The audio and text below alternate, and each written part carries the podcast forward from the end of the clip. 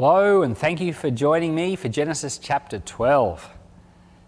Now Yahweh said to Abram, Leave your country and your relatives and your father's house and go to the land that I will show you. I will make you a great nation. I will bless you and make your name great. You will be a blessing. I will bless those who bless you, and I will curse him who curses you. All the families on earth will be blessed through you. So Abram went as Yahweh had told him. Lot went with him. Abram was 75 years old when he departed from Haran. Abram took Sarai his wife, Lot his brother's son, all their possessions that they had gathered, and the people whom they had acquired in Haran, and they went to go into the land of Canaan. They entered into the land of Canaan. Abram passed through the land to the place of Shechem, to the oak of Moreh, the Canaanites were in the land then. Yahweh appeared to Abram and said, I will give this land to your offspring. He built an altar there to Yahweh who had appeared to him. He left from there to go to the mountain on the east of Bethel and pitched his tent, having Bethel on the west and Ai on the east. And there he built an altar to Yahweh and called on Yahweh's name. Abram travelled, still going on towards the south. There was a famine in the land. Abram went down into Egypt to live as a foreigner there, for the famine was severe in the land. When he had come near to enter Egypt, he said to Sarai his wife, See now, I know that you are a beautiful woman to look at. It will happen when the Egyptians see you that they will say, This is my wife, and they will kill me and they will save you alive.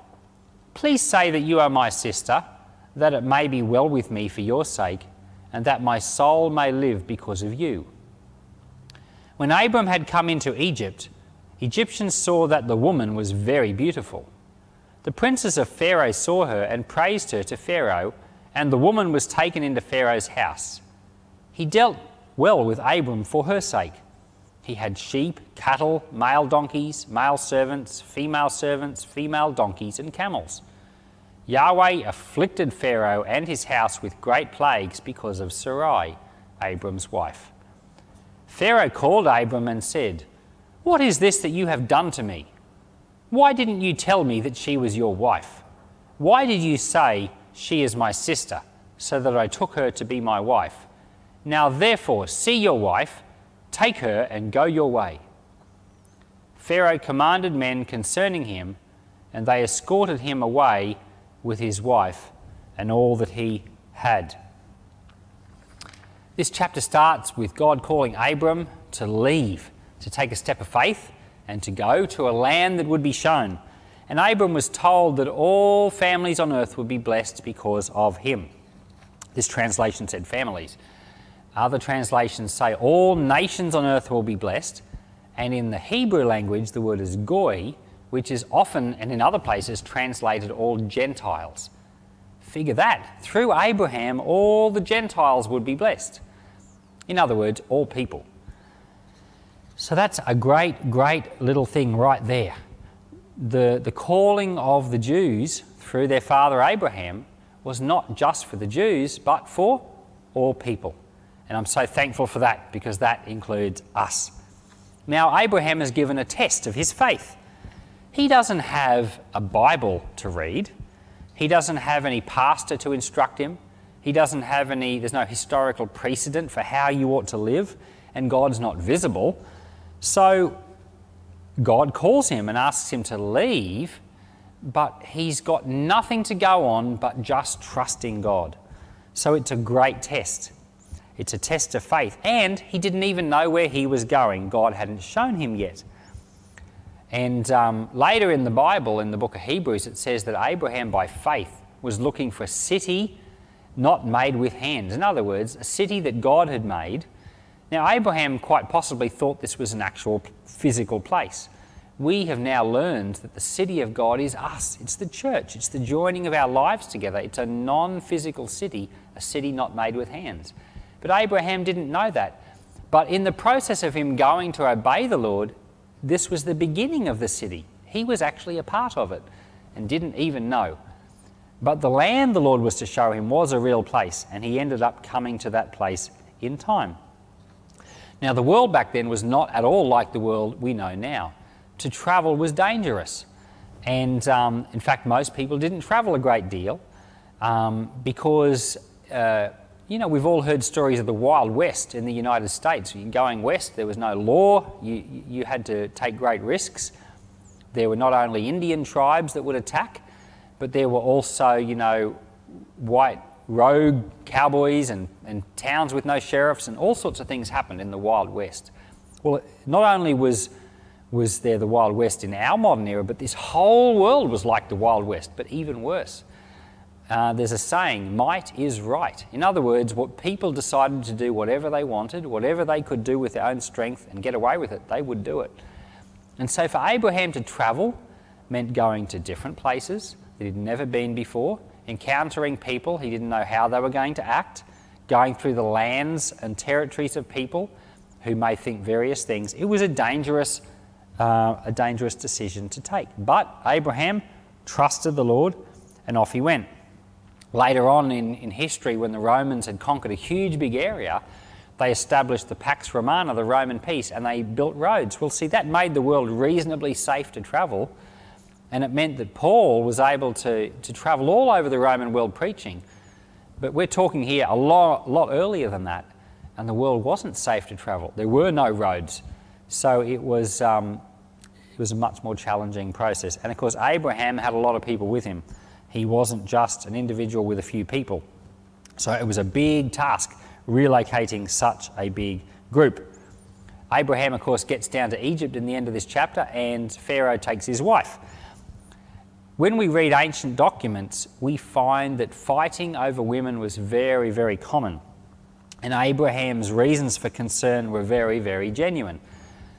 Even just in recent times, I was reading a, story of um, some Aboriginal tribes here in Australia about 200 years ago in the early 1800s. Uh, a man had been um, somehow ended up being uh, caught up amongst them and lived with them for 32 years, a man called William Buckley and he wrote a story of these tribes and how they treated one another. And they were constantly killing and fighting and attacking, even eating each other.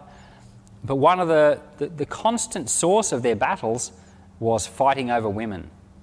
And so you've got some culture there that's, that doesn't have the law of the Lord in it. And that, that little illustration from, from cultural, Aboriginal cultural life, well, that was the, that's the experience of all tribes and cultures in the earth before the law of the Lord. And we've got, that's the same in ancient times with Abraham. As he traveled, he was very concerned. He had a beautiful wife. He was concerned that he would be killed for her. So it sounds, a story like this sounds a little bit like he didn't care for his wife, but we, we can hardly imagine the scene and the, the scenario and the culture of the time. The world was a very, very different place. So he told a lie to protect himself, and his wife agreed to do it. She loved him and she wanted him to be protected as well. She didn't want her husband to be killed. And so some people would wonder well, was that the right thing to do? Should Abraham have told that lie? Well, I, I guess technically we would say no, that, that was wrong. He shouldn't have told a lie. But there's a few things that can temper that thought just a little. And one is that, of course, the Ten Commandments hadn't come yet.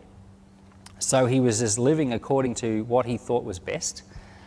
And um, he was doing it for a good reason to preserve uh, his life, and, and, his wife wanted his life preserved as well.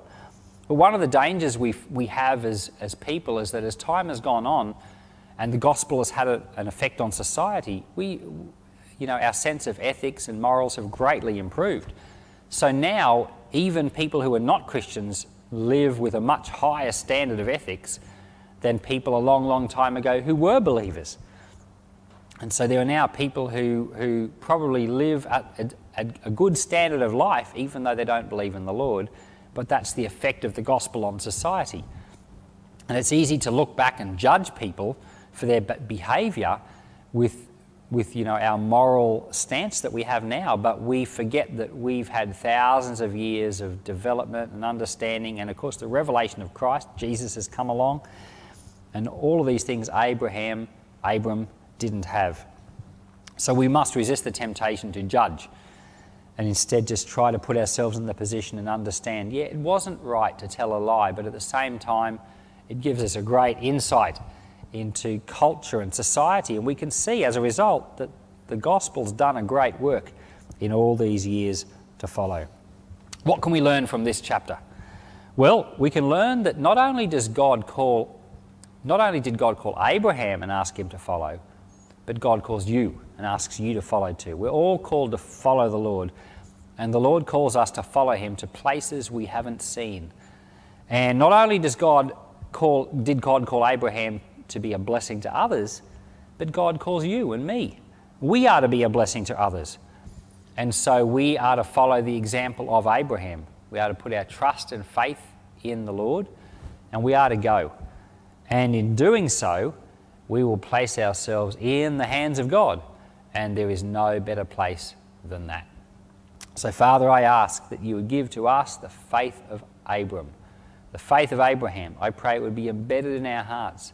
I pray that you would guide us in righteousness. Help us to walk and follow you and come into the place that you have chosen for us.